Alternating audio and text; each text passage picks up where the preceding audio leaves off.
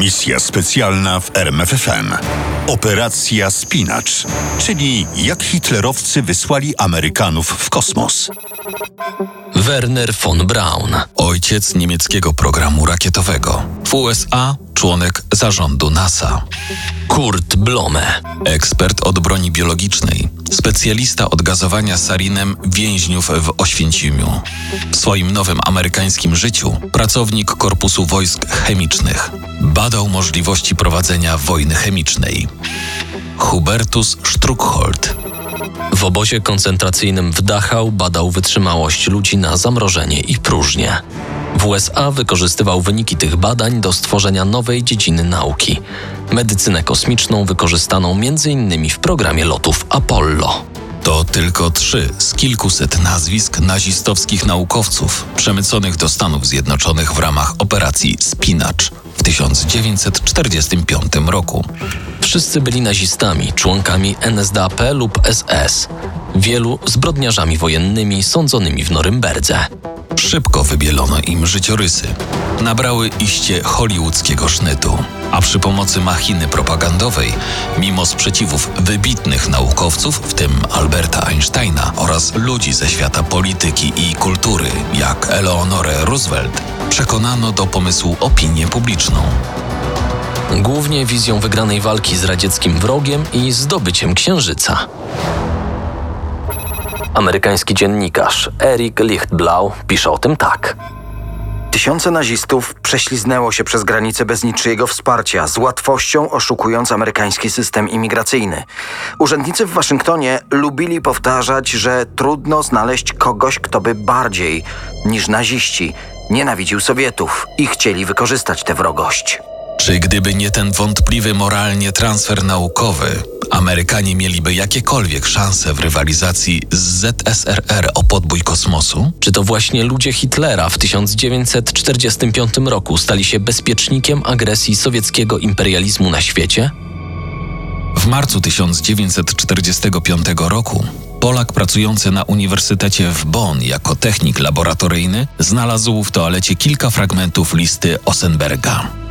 Stworzona w 1943 roku przez inżyniera Osenberga na życzenie Hitlera, zawierała nazwiska profesorów, inżynierów i techników zatrudnionych w ośrodku badań rakietowych w Penemunde na wyspie Uznam. Chwilę później lista wylądowała w rękach brytyjskiego wywiadu MI6, a potem trafiła do Waszyngtonu. Z czasem rozrosła się ona o setki kolejnych nazwisk naukowców, którymi był zainteresowany amerykański wywiad – OSS. A rzeczywiście było o co walczyć.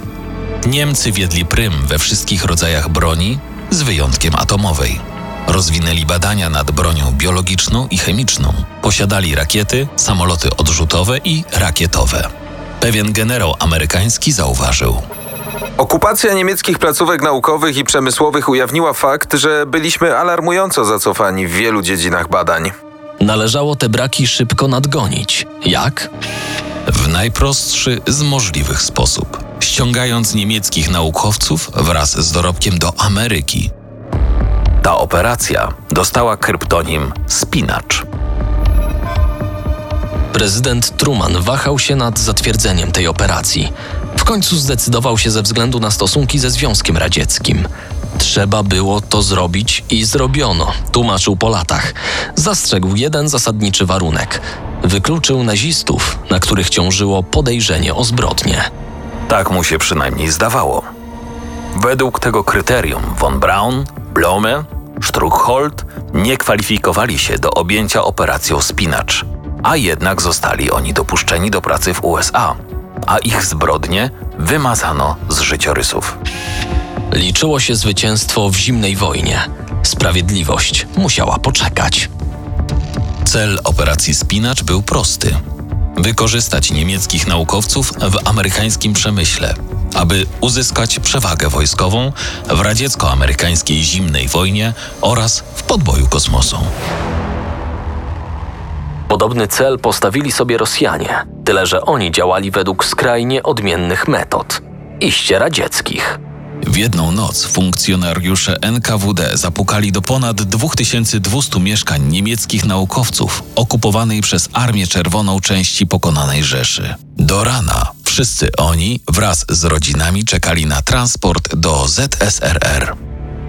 Lecz mimo tak zdecydowanych kroków, tę pierwszą rundę Rosjanie przegrali. Najlepsi z najlepszych Braun, Blome, Kurt Dibus i Arthur Rudolf byli już bądź niedługo mieli trafić do Ameryki. Zwolniono ich z oskarżeń o zbrodnie wojenne i zaoferowano udział w rozbudowie potencjału rakietowego USA bez względu na to, czy tego chcieli, czy nie. A ponieważ te zamiary nie były zgodne z zaleceniami Departamentu Stanu, operacja Spinacz otrzymała status tajności, a decyzje o jej przebiegu podejmowano w wąskim gronie wysoko postawionych decydentów i za niechętną, lecz wymuszoną okolicznościami zgodą prezydenta. W rezultacie operacji Paperclip wywiad amerykański odnalazł i przerzucił przez Atlantyk około 1600 niemieckich naukowców, inżynierów, fizyków, chemików i lekarzy. Zazwyczaj trzymano ich na prowincjach, nakazując dwa razy w tygodniu meldować się na miejscowym posterunku policji. Mieli być zwolnieni z tego obowiązku, gdy Wszystkie zainteresowane agencje przekonają się, że uzyskano od nich wszystkie pożądane informacje wywiadowcze.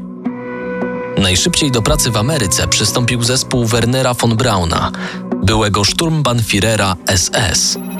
Pracował dla Armii Stanów Zjednoczonych. Projektował rakiety, a w zasadzie realizował swoje stare projekty z rakietą V2. tak powstała Redstone, pierwsza amerykańska rakieta balistyczna średniego zasięgu. Rakieta została przystosowana zarówno do przenoszenia broni atomowej, jak również satelitów. I do tego ostatniego celu została użyta. Kiedy pod koniec lat 50. powstała agencja kosmiczna NASA, przed von Braunem, Hubertusem Struckholdem i resztą otworzyło się nowe pole wyzwań. Ludzie Hitlera zrobili w NASA oszałamiające kariery. Pomogły w tym kosmicznie wielkie fundusze na rozwój i produkcję rakiet. Iskrą, która rozpaliła amerykańską potrzebę podboju kosmosu, był radziecki Sputnik, który jako pierwszy sztuczny satelita zawisł na orbicie Ziemi w 1957 roku. Werner von Braun i jego współpracownicy Kurt Dibus i Arthur Rudolf dostali zadanie opracowania amerykańskiego programu rakietowego, który pozwoliłby dorównać Rosjanom. Tymczasem po pierwszym ciosie amerykańska Duma Narodowa przyjęła kolejną porażkę. 12 kwietnia 1961 roku Yuri Gagarin rakietą Wostok 1 okrążył Ziemię. Tym razem Rosjanie wyprzedzili Amerykanów zaledwie o włos. 23 dni później drugim człowiekiem w kosmosie został Amerykanin Alan Shepard. Von Braun i Amerykanie byli zaledwie pół kroku za Rosjanami. Wyprzedzili ich dopiero pod koniec lat 60. Tranquility Base here. The Eagle has landed. Roger, Twin- Tranquility. We copy you on the ground. You got a bunch of guys about to turn blue. We're breathing again. Thanks a lot. Największym sukcesem wyścigu w kosmos, sukcesem licznego zespołu von Brauna, było lądowanie człowieka na Księżycu 20 lipca 1969 roku. Neil Armstrong, Buzz Aldrin i Michael Collins lecieli w kosmos rakietą Saturn V, zaprojektowaną przez zespół von Brauna i Artura Rudolfa. Gdyby nie myśl techniczna, której podstaw trzeba szukać w III Rzeszy, sukces Amerykanów prawdopodobnie byłby niemożliwy. Tymczasem wychodziły na jaw szczegóły wojennej działalności Niemców zatrudnianych przez amerykańskie departamenty. Mimo zaangażowania agencji wywiadowczych w fałszowanie życiorysów byłych ludzi Hitlera, funkcjonariuszy NSDAP i SS.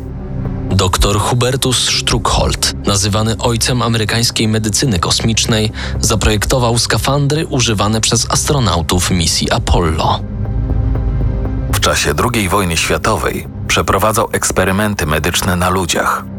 Trzy razy Departament Sprawiedliwości prowadził dochodzenie w sprawie udziału Struckholda w zbrodniach wojennych. Dwa razy go uniewinniano, zaś końca trzeciego procesu nie doczekał. Zmarł, a śledztwo umorzono.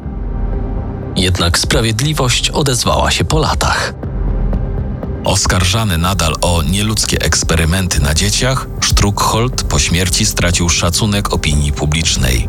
Ze ścian państwowych instytucji spadły jego portrety. Zrezygnowano z przyznawania nagród jego imienia. Walter Schreiber nadzorował eksperymenty na więźniach obozów koncentracyjnych. Po wojnie pracował w bazie lotniczej Randolph w Teksasie.